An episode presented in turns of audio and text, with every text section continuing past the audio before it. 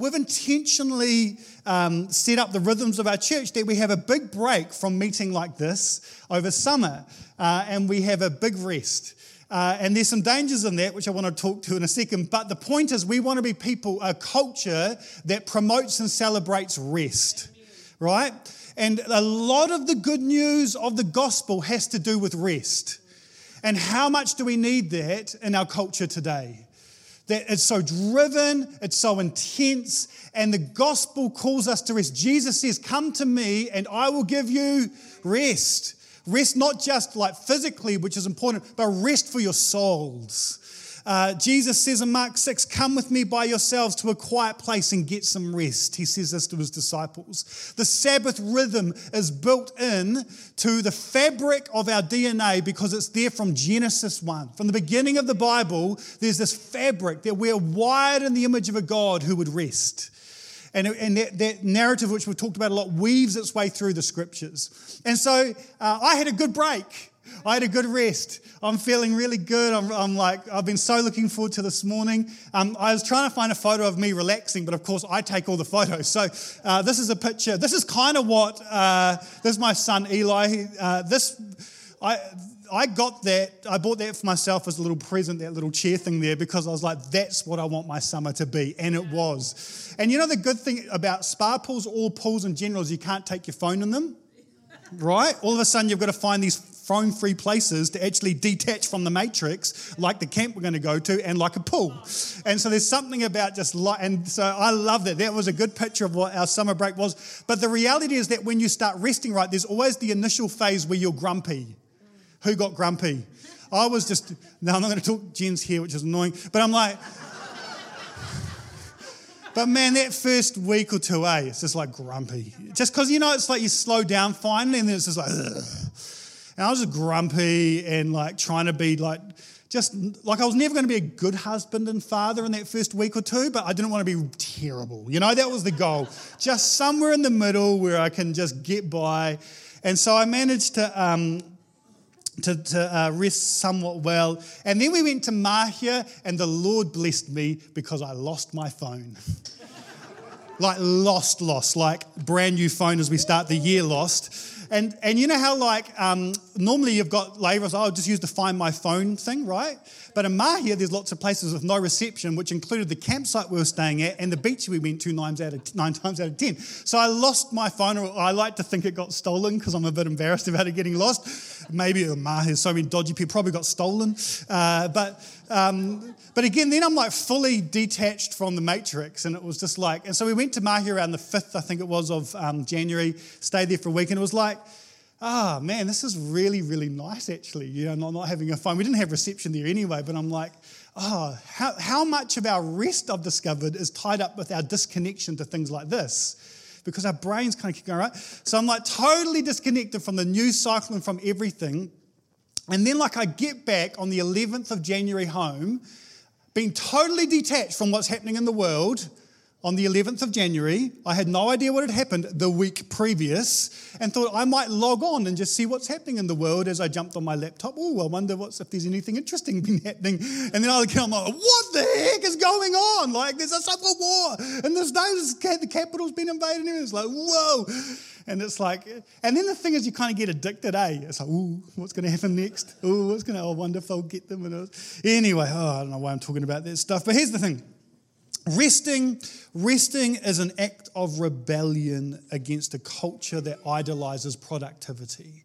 And so, my prayer for you is that, and I'm pleased to see, and most of you feel like, yeah, we had a good break, we rested well. And let's, let's continue to commit as a church to be like, we want to be people that are countercultural by resting well, by taking Sabbath rest seriously. We've talked about that alone. But here's the thing the danger in what we've done is that uh, in, in stopping our rhythms of meeting on Sundays, we, our faith can take a bit of a hit sometimes. We can get a bit disconnected from Jesus because the community of faith that we're used to gathering with that encourage us, encourages us in our walk with Him, we've, we've stopped that whole rhythm. And I'm not going to ask for a show of hands, but you know, uh, I, but I want to ask the question was the summer good for your walk with Jesus? Do you feel like you pressed in, that He was with you, that you leant into Him, that He was near you? Rhythms of rest and slowing down have the potential to see us slowly distance ourselves from God. Our relationship with God can, can cool. But here's the beautiful truth this morning. And I just want us to open up this year with this God loves you, full stop. God loves you, full stop. He's for you, and God is waiting, and God is near you. And having you know, great devotional practices doesn't make you more loved by God. I'm going to say that again. Having great devotional practices over summer doesn't make you more loved by God. God is simply here this morning, and He loves you, and He just wants to be near you. And so, uh, the reason we do devotional practices, which I'm going to talk a lot about in my sermon today, is because we want to stay close to Him. We want to position ourselves frequently in a place that simply can receive His love. But here's what I want to say if you feel disconnected from Jesus in some way, or feel like you're a bit like it's a bit weird coming to church because it's been a while between drinks, then fret not because He's here. He's for you, He's waiting, and there is no condemnation in Christ Jesus. He just wants to, to say, awesome. And he wants to run towards you and he wants to embrace you and he wants to say, Oh, I'm glad you're back at church. This is great. I know we last time we hung out was, you know, December the 20, whatever it was, but it's great that you're here and I'm for you. And he wants to know that, he, uh, that he's pursuing us. If there's one element of God's character that's moving me deeply at the moment, it's God's patience. God's patience. He's so patient. He's been patient with his church, his beautiful bride, for thousands of years. He's patient in our wanderings. He's patient in our doubts. He's patient in our fits and starts. We're like, oh, I'm going to go for you, Jesus. Then we fall off the wagon and then all of that. He's patient. 2 Peter 3, verse 9 says, The Lord is not slow in keeping his promises. Some understand slowness. Instead, he is patient with you, not wanting anyone to perish, but everyone to come to repentance.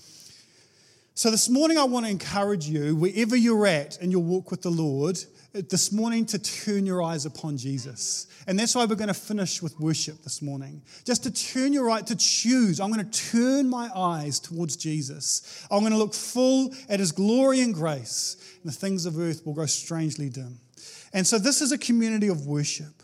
Uh, as we said in that prayer as we start, we've come to worship God. We are not here to be entertained. We're here to encounter the sacred. We are a worshiping people. Here's my job description in a nutshell I want to help people get close to God, and then I want to help people stay close to Him. That's my job, D, as a pastor. That's why I'm going to get my pom poms out every Sunday around this. Every time we catch up one on one, I'm going to get my pom pom. Like, all I want is, like, whatever you're going through, stay close to Jesus, especially in the culture in which we live, especially with what's going on in the world today and in the church today, especially with what's happening in the political realm, especially with you know what's happening with all the stresses and strains and pressures on our lives. We need to stay close to Him. We need to stay close to Him. Revelation 22, verse 17 says, The Spirit and the bride say, Come. And let the one who hears say, Come. Let the one who is thirsty come. Let the one who wishes to take the free gift of the water of life, would you just come? You know, uh, we've worked very hard. I'm going to talk about this uh, in, in, a second. We've worked very hard to try and set up the systems and the things that will you know, help disciple folks in this church to build a strong, deep devotional life that's not just around a Sunday gathering. We've worked very, very hard on that stuff. We've got home church resources, we've got upper click groups, we've got all sorts of stuff. But the reality is that no one can make you come. No one can make you come. No one will force you, and God Himself will not force you to live this sort of life. It's simply an invitation. And so I stand before you this morning. I've had you guys on my heart big time, of course, over summer. I'm a shepherd of a little flock of, of weird and ugly and, and uh, disturbed sheep. And, uh, and so I've got to take this motley, messy sheep, bunch of sheep, and I've got a little shepherd. And, I'm like, and it's like, and I've had you in my hearts, and it's like, and I just this thing of God of just saying, we, we can't do anything but invite you. We can't do anything but invite you to come. So I stand on behalf of the bride with the Spirit of God in the room and I just say, Come. Come back to the Lord this morning if you've wandered. Come back into His presence. Draw near to Him. Don't let your pride stop you from getting close to Jesus because all you have to do is say yes. All you have to do is say, I'm thirsty. Yes, I want to be close to you. And so I just want to pause this morning before we go any further and invite the Spirit of God to come and minister to you if you're feeling a little bit like, oh man, I felt disconnected from Jesus. I felt disconnected from the life of God. Lord, let's just close our eyes and open our hearts. Lord, we just welcome you here. We thank you that you are here. And Lord, in this moment, before we do anything else this year, we just say, Come, Lord, come. Come into our hearts. We've heard your invitation, and so we respond. And we open our hearts and say, Fill us with your Holy Spirit afresh. Soften our hearts where they've got hardened. Lord, where we've had doubts and wrestles, Lord, we just bring them before you. And Lord, still help us to put our eyes on you and have faith in you. Come, Lord Jesus. Come. And I just pray you'll breathe fresh life in Jesus' name. Fresh life into your soul. Just Spirit of God, come. And it just be like, like you, you promised Jesus rivers of living water. So just fill us. We just still our hearts before you this morning. Say, fill us afresh with the life of God. Fill us with your spirit that would bring life to us. And I just pray for a, a, new awareness of the presence of God. Just a new awareness of the presence of God, where you've felt like there's been a while between even feeling like that. I just pray you'd feel His presence just all around you. No matter what you're going through, what you're struggling with, what's happened this summer, you'll just know His presence, His loving presence. In Jesus' name. Thank you, Lord. Thank you, Lord. Thank you, Lord. Amen. We're going to take communion at the end, and as part of that, I'd like to invite you, if you, especially uh, just like I, I just want to come to a place of fresh intimacy with God, that we'd love to pray for you. And we've got a prayer banner just over there on that side, and we'd just love to pray for you on that response in, in that way. Okay, that was the introduction. Um, we're going to rip through a few little things here. Uh, we're going to do this every year for, for those that have been part of our church for a little while and for those that are new to talk about what we feel like the Lord has called us to as a community to really focus on. And um, in some churches, there can be that whole thing of like the pastor being, um, you know, coming, coming down from the mountain, and it's like, you know, this is what the Lord's calling us to, you know, let's do. But that wasn't like, obviously, I initiated some conversations and felt the Lord did indeed speak to me on some stuff a number of years ago. But then we went through this long process of discernment. Month, uh, I love meetings, not, but you know, months of meetings and prayer and one on ones and conversations where I was like, I sense this is what God's calling us to.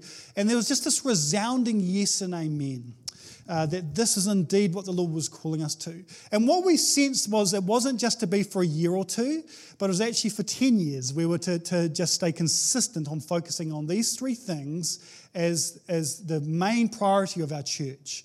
Um, and uh, I can't remember who said this, but it's like this idea that most people overestimate what they can do in one year, but underestimate what they can do in 10.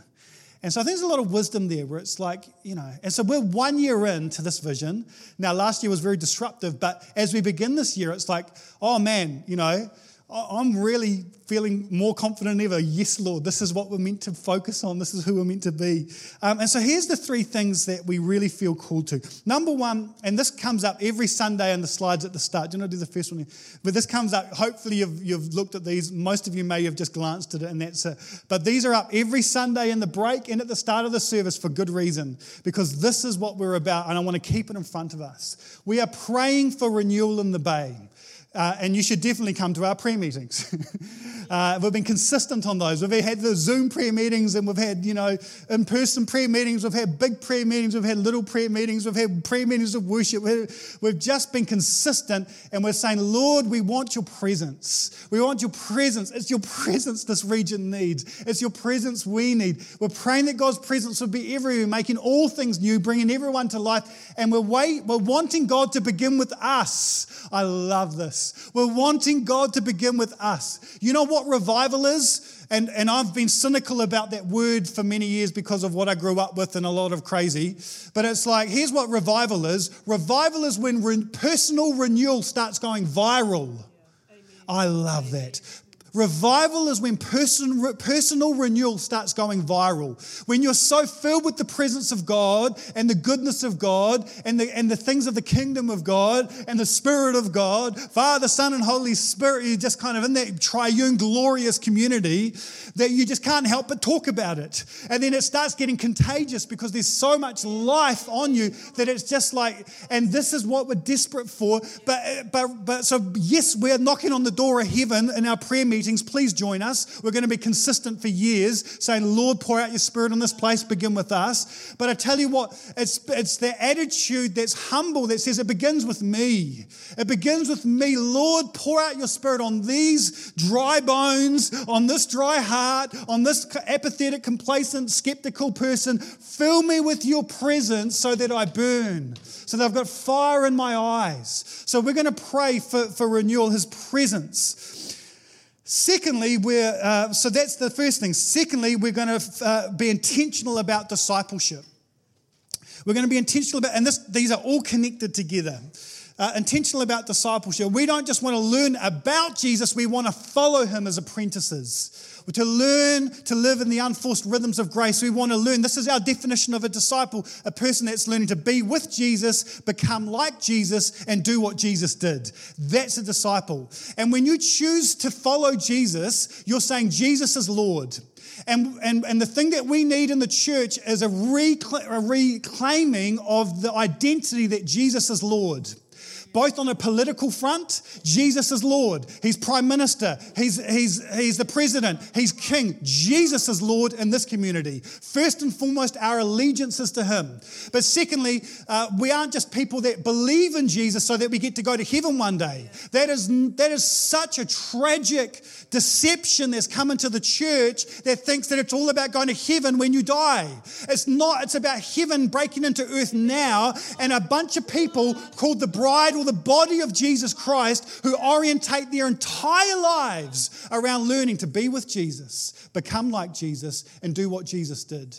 And so we're like, we want to help you on that journey. And those, and again, I can't make you get hungry, but for the hungry, I can guarantee that you will be different if you take the journey with us in years to come. Doesn't happen overnight, but it will happen. It's even shorter than it was last time I did that.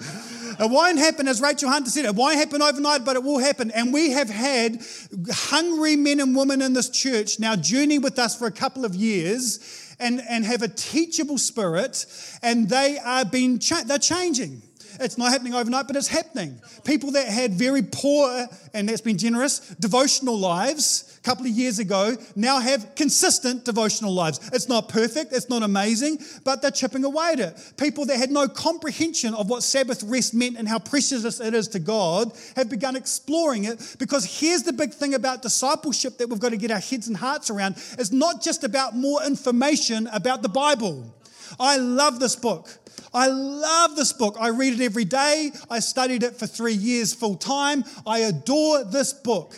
But let me tell you, if information about the Bible could transform people, the most tran- we would be the most transformed church generation in the history of the world. You can leave here after this little talk and listen to a way better one on the way home. You can just get on, you can listen to any New Testament scholar you want to. It's access to information is not an issue anymore. Information is helpful, don't get me wrong. It brings revelation. That can be great. But Jesus made it very, very clear at the end of the Sermon on the Mount about what transforms your life. And what is it, church? Someone. Application. Oh man, I've preached this so many times the last couple of years. No, I am, I am going to stay as a pastor, Lord. But that was close. Um, Jesus says, those that hear these words and do them are the people that build their life on the rock.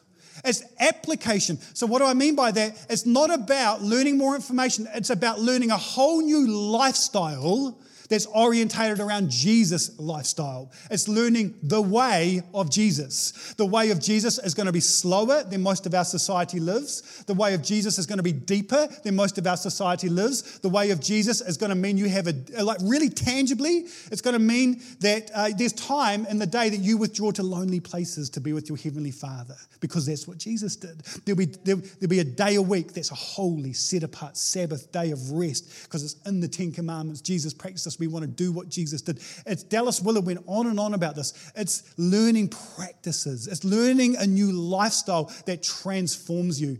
And I've been chipping away at this for 10 years now. And I can, the reason I'm fired up about this is because I know it's true. I'm like I'm I'm on, like I'm a hypocrite in transition, and I've got so far to go on the journey. And I'm turning 40 this year, and it's going to be like you know second half of my life, you know, and all that sort of stuff. And you know, not trying to. Um, we may buy a Ferrari. We'll see. We're not, you know. No motorbike. No. Here's what we're going to pursue for the next 40 years. We're going to pursue a life of depth in Jesus, continuing to sink deeper and deeper and deeper into the way of Jesus. And that's the dreams that we have not dreams of significance, but dreams of depth. Dreams where we learn to rest in His presence. Dreams where we go deeper and deeper into this way. And so, this is why we're, we're forced about discipleship. And I'll talk about this a little bit more in a second. Ah. And then lastly, wholeness. Uh, oh, Lord, help me. Lord, uh, we're going to do wholeness. Uh, so we want to help people sort out the junk in their trunk, help people work through the hurts, habits, and hang-ups that come from life, whether that's by cheering folks on as they walk out of addiction, sorting out a budget, or helping parents learn to skills to love well. We're constantly thinking of ways that we can bless the fine folks of the bay and see God's kingdom come. Like we want to, we, we want to not just um, uh, talk about it, we want to be his hands and feet. We want to see, we want to see his kingdom come. And last year, uh, you know, um, you guys gave thousands of dollars so that we could start up our Manawa Order Trust. And we ran pilot programs for building healthy whānau. And we're establishing um, the um, Value Life Ministry, Raising Hope, to uh, help uh, folks in crisis pregnancies have other options than abortion, all those sorts of things. And, and it's so exciting. I'm going to talk about next week um, the uh, renewal thing and the wholeness thing a little bit more depth. Everything in me is trying not to go down tangents because I'm so passionate about what we're about as a church. But uh, this here's what, as I've been praying over summer about this. This is the kind of this is the the little riff I want to help us kind of kind of get our heads around what it means for us. Can you go to the next slide, Ian? Uh, next one. Though that is important. Um, all of that's orientated around Jesus. We just want him to be front and center. But here's the thing, especially as we head into 2021. I don't know whether every year we'll have a special little riff or whatever, but this year we got one. Here's kind of the thing this year. To pray for renewal is I want us to, I want to encourage us this year to pray selfless prayers. Now, I don't care if your prayers are 100% selfish as long as you're praying. If that's all you got, fine. If you're praying for the new Ferrari or if you're praying for whatever you want, you know, absolutely fine. But at some point, surely, we, we, we get to a point in our Christian faith where we're saying, I also want to pray some selfless prayers that aren't about me and my immediate needs and my immediate family. And that's why I love our prayer meetings because they're places of selfless prayer.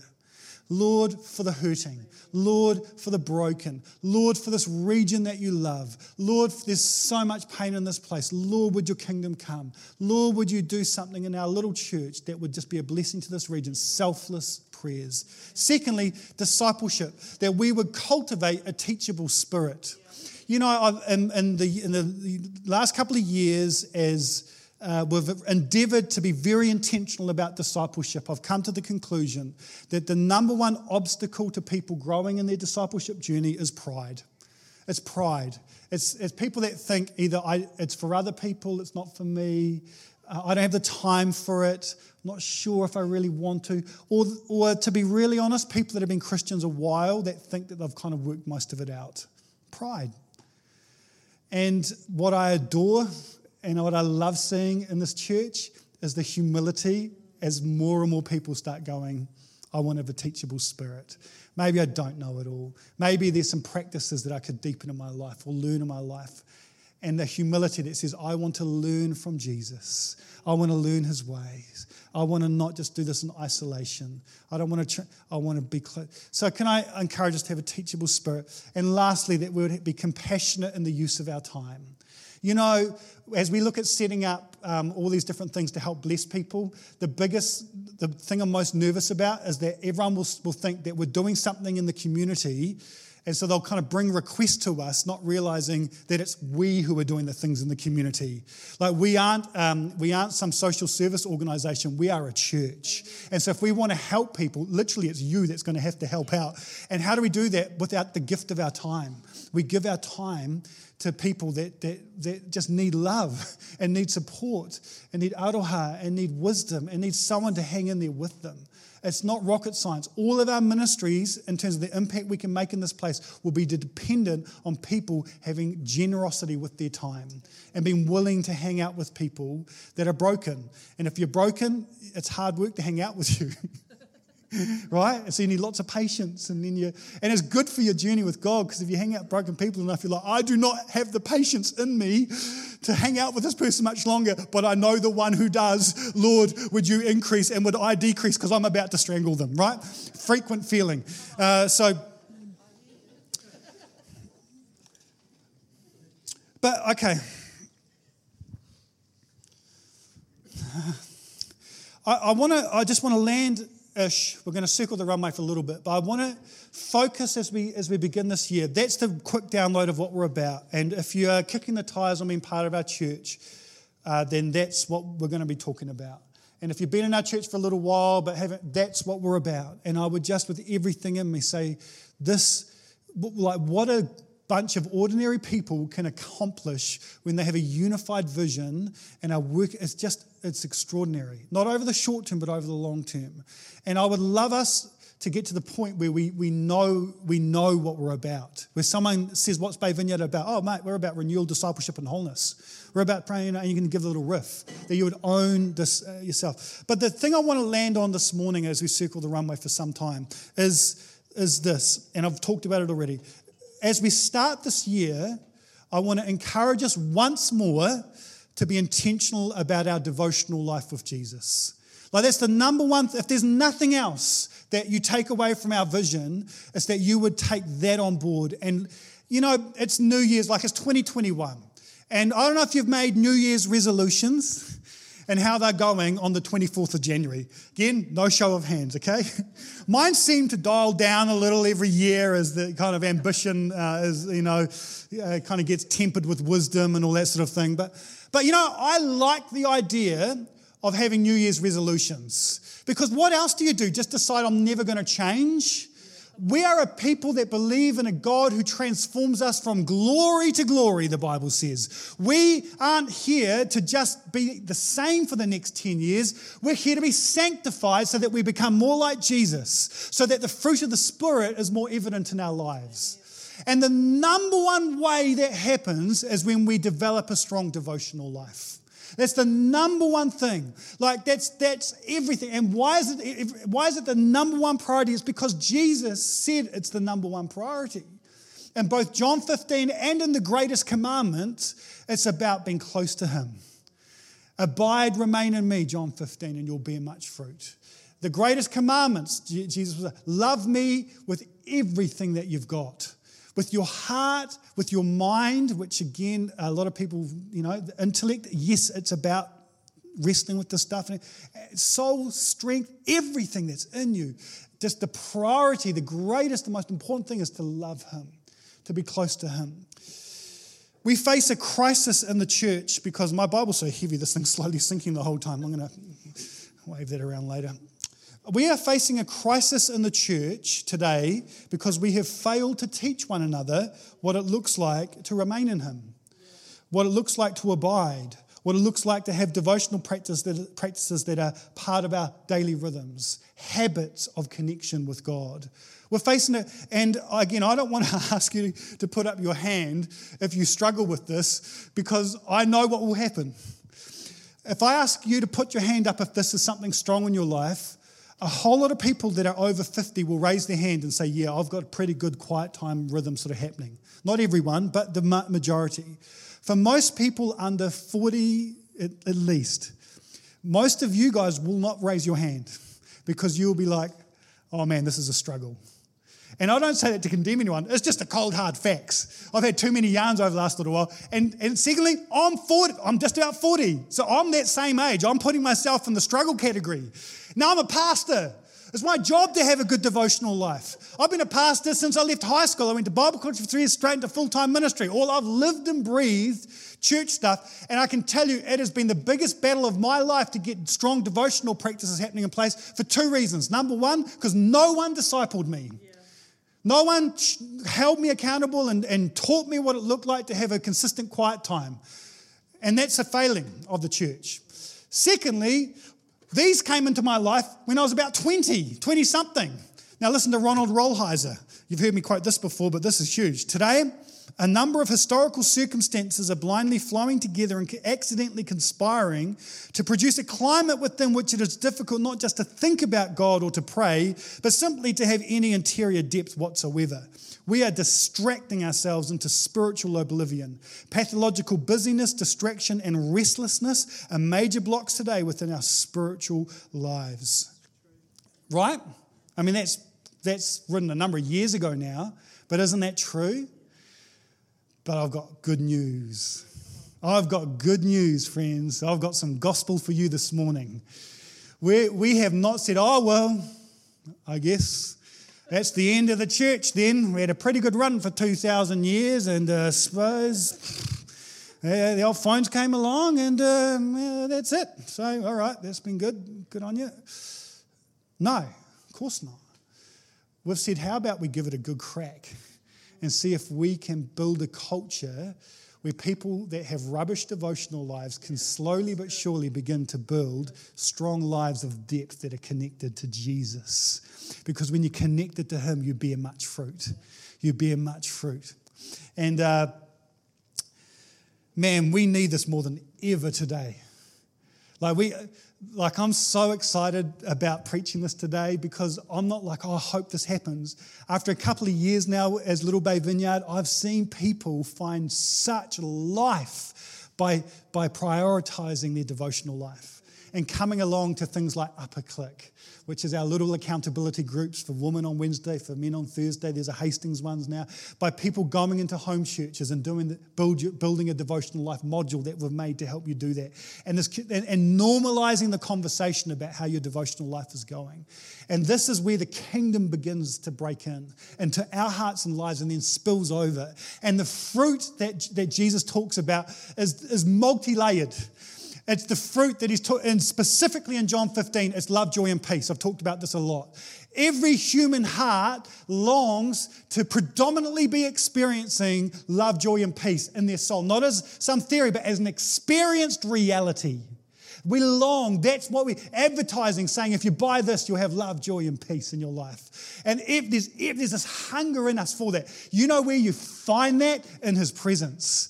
When you hang out with Jesus, your soul slowly gets transformed so that you get filled more and more as an experienced reality with love of his love for you and you and love for others. Joy, you're giggling a whole lot more and being a whole lot more silly, and there's a little internal giggle that no one can rob from you because it's the joy of the Lord. And peace in this crazy world with all that's happening in the political, all that's happening in the states, all that's happening with all this different stuff going on and swirling around on, there's peace that we can find and oh, and there's the fruit. Uh, you know, Galatians 5, love, joy, and peace, the first three, and all the rest of that sort of fruit. But also, missional fruit happens when people carry the presence of God into their workplaces. That's where the fruit starts happening, as we start carrying His presence wherever we go that's what, that's what it means to bear fruit. And it happens as we build these devotional lives uh, that are deep with Him. Pete Greig, who's the founder of the 24 7 prayer, well, found, he rebooted the 24 7 prayer movement a number of years ago, uh, wrote this recently on Facebook. He says, Let's face it. Sometimes life is just brutal. Sickness, suffering, heartbreak all around, all well a lot of the time. Like everyone else right now, I'm processing pain that sometimes feels relentless. Story after story of quiet tragedy, wave after wave of grief. So let me say this as clearly and gently as I possibly can. It is only my faith in the faithfulness of God that sustains me. Without this, I sometimes think I might explode into a thousand fragments of despair or implode into a hardened ball of selfish isolation. My heart grieves for those without the hope of life eternal in a season of so much suffering. Forgive me or if this sounds pious or smug, but I long more than anything else for others to come to know Jesus Christ in this fleeting life so full of pain. I simply don't know how anyone copes, grieving families, exhausted medics, despairing parents, without the consolation of walking through this crisis with the faith, with faith in God and the solace of talking with Him daily in prayer. This is my north star in stormy seas, my gospel, my proven and eternal hope. Hallelujah. Hallelujah. Some of you may know that um, one of our friends in this church um, was sent to prison last Thursday week. Um, won't name names, obviously, this is public, but um, wonderful guy, became Christian um, about two and a half years ago, got baptized uh, in our very first, I think, baptism service that we had here. Um, very real faith, and, um, and uh, but working through brokenness in his life, and that broken, brokenness manifested itself, and he's having to do some time. Um, that's not who he is. Like we, we all have moments where we make mistakes. Some of them have bigger consequences than others. So there's no judgmental thing of superiority there, but for the grace of God, go I. Right? Uh, but so I went and visited him on Thursday, just been, uh, and he'd been in uh, his first time in prison, and, um, and had been in there for the week, and very tricky to to um, to get. Uh, you know, it's just tricky to get in there and do all But I, managed wearing the pastor hat to work some angles and get in there and visit him, which is choice, because I know the chaplain's out there. And um, man, there was a couple of things. I just I left just really moved. Firstly, um, because for once when I got in there, I was like, I've had a really good summer with Jesus. Like that's the, the, I'm preaching, you know, from experience here, but sometimes summer can get a little wonky, you know. And it's like I'm a pastor, which is another layer of, you know, the condemnation boo. You've got to kind of chew through at the end of that sort of process. But, but man, I've had a good summer with Jesus every day. Man, I've just, it's just been with it. I've been in his presence. It's been so good. And so I walked into prison, not having to like be like, oh, got to put on my pastor hat and like, oh, hi Jesus, and remember me, and you know, can help me. I was just, I was carrying, so I could go into that dark place carrying the presence of God. So I catch up with our, our mate, and um, and like at a certain point, he's like, oh, I can feel God's presence, and I'm like, so can I. so can I. And then the guy's like, yeah, the chaplain said that, you know, doesn't matter what happens in here, they can't lock out Jesus. And I'm like, yeah, you're right. And I'm like, sure. But then it's like, so how does, so I'm like, he's like, dude, it's so heavy in here. And like the forces to like, that, that are trying to uh, like push him to just not be, to br- not bring out the best in him, right? Are really strong. And also, there's like this routine that he's not in control of. It's just like he gets locked up at certain points and all the rest of it. So I'm sitting there and I'm like, and, and the Bible says that in, the, in moments like this, when you're having a real deep conversation, the Holy Spirit will give you the words to say, right? In your workplace, in your family, you're carrying His presence, there'll be a little opening, and, and because you, you've got a devotional life that says you plugged in, you'll just, you'll feel this wisdom that's beyond you. So, so this is what I said, and I sounded good, man. Oh, I sounded good. And here I was like, here's the three things you need to do, mate. Number one, don't let this culture dictate how you use your time. Certain things are out of your control, but get some discipline around your time. So you need to think about when you exercise, and you need to think about when you have your quiet time, and you need to do those sorts of things when you're in control of when you can do it. And so, like, like don't just go along with the, the, the tide and the swimming, whatever. Choose what you're going to do. And I just, um, I, I, looked up Nelson Mandela and read some of his stuff. He was in, locked up for 27 years, and he got a routine that meant that he came out stronger than when he went in. So I was like, get some routine. Secondly, dude, double down on Jesus. Like, go hard on your devotional life. Now this guy's been wobbly, it's like he's been chipping along, but but now it's like, oh man, I've got to. I'm like, you've got to go hard or you've got to go home, bro. There's no two options here. You've got to go hard or you. Get, and he's like, dude, and he's real hungry. Tell me, how do I have a good quiet time? I'm like, oh, thank you, Lord. If only more of my church would, help, you know, have this sort of hunger for this. And so I'm like, here's what you got to do, bro. You start by just stilling yourself and inviting the presence of God to come, and sit there in silence for a couple of minutes and say, Lord, come, still yourself. And then open the Word of God and just read a little bit. And there'll be something that pops out. Write that down in your little notepad, and then and then just sit with it. And then write a little prayer about how you're feeling, whatever, and then finish with a couple of minutes just in, in presence of God. And it'll take you about five or ten minutes. But you do that in the morning and at lunchtime and at night. I'm telling you what, you'll leave that church, you'll leave that little retreat center. That's what we're calling it now. You'll leave that little retreat center. You'll be ready to start your own church, bro. You'll be so. I said, thirdly, go to church. Like they've got chaplains out there. Go to church. Make sure you get the rhythm on Sunday. You put them. You go to church. And uh, I said, here's what will start happening: is that you will start to carry the presence of God more and more and just watch how God uses you in this place. Just watch it. And he's like, yeah, I'm already can get along people, encourage them. And I, so I've been thinking about, here's the reality, friends. We are in an identical place when it comes to our culture. There is so much at work that's forcing you to live a certain way, for your diary to look a certain way, and for you to be distracted and to do all this stuff. There's so much in culture that's pushing you to live a way that is not the way of Jesus, the narrow road that leads to life. That is the simple, cold, hard facts. There is very little difference on some levels between where he is and where we are in terms of the forces that are at play. And so, what's my advice to you?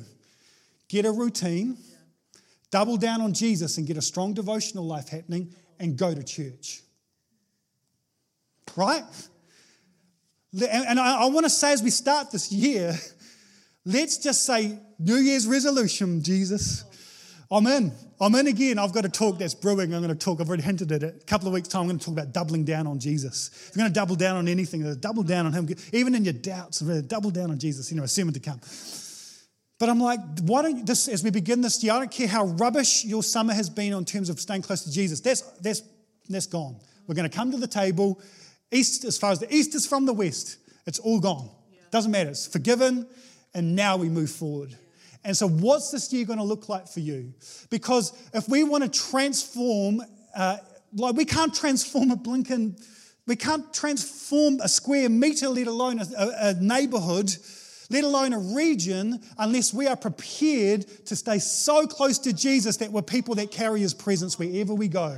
That's what the kingdom of God is. The kingdom of God is simply people, ordinary, weak, broken people who carry the fragrance and the presence of God. Through all of the ups and downs, through all of their, they, they're locked into Jesus. And the side benefit is that he just, he enriches our life. Our souls come alive. We learn to walk in the unforced rhythms of grace. The pace of our life becomes life giving rather than soul destroying. We start to, to walk into the, the lush green pasture, the wide open places of salvation. So, as we come into uh, land this morning, I want to encourage you to join one of our home churches. We're going to be launching those soon. Uh, if you don't know what Upper Click is, it's 7 a.m. on Wednesday for the women, 7 a.m. on Thursday morning for the boys at the Milk and Honey Cafe. Uh, we get together and we simply hold each other accountable about how our devotional life is going. And it's especially for people that have rubbish devotional lives. It's not a show off session. We're very strict about that. If you, if you want to humbly say, I want this, you cannot do it without a community that's going to gently hold you accountable. That's, that's now teaching on this holster. So if you want to, it's like, I'd love you to, it's open. Join us. Have a humble heart and join us and say, Yeah, I need this in my life. Join a home church, start a home church, do something and do the devotional module. Let's, let's not just hear it, let's do it. Let's do it, right? But, uh, and again, I don't hope that this will work. I know it does. I know it does because I've seen the fruit in the lives all around me and I've seen it in my own life as we've had this, built this community. So let's come to the table this morning. Worship team, do you want to come up and uh, we're going to begin to worship the Lord together?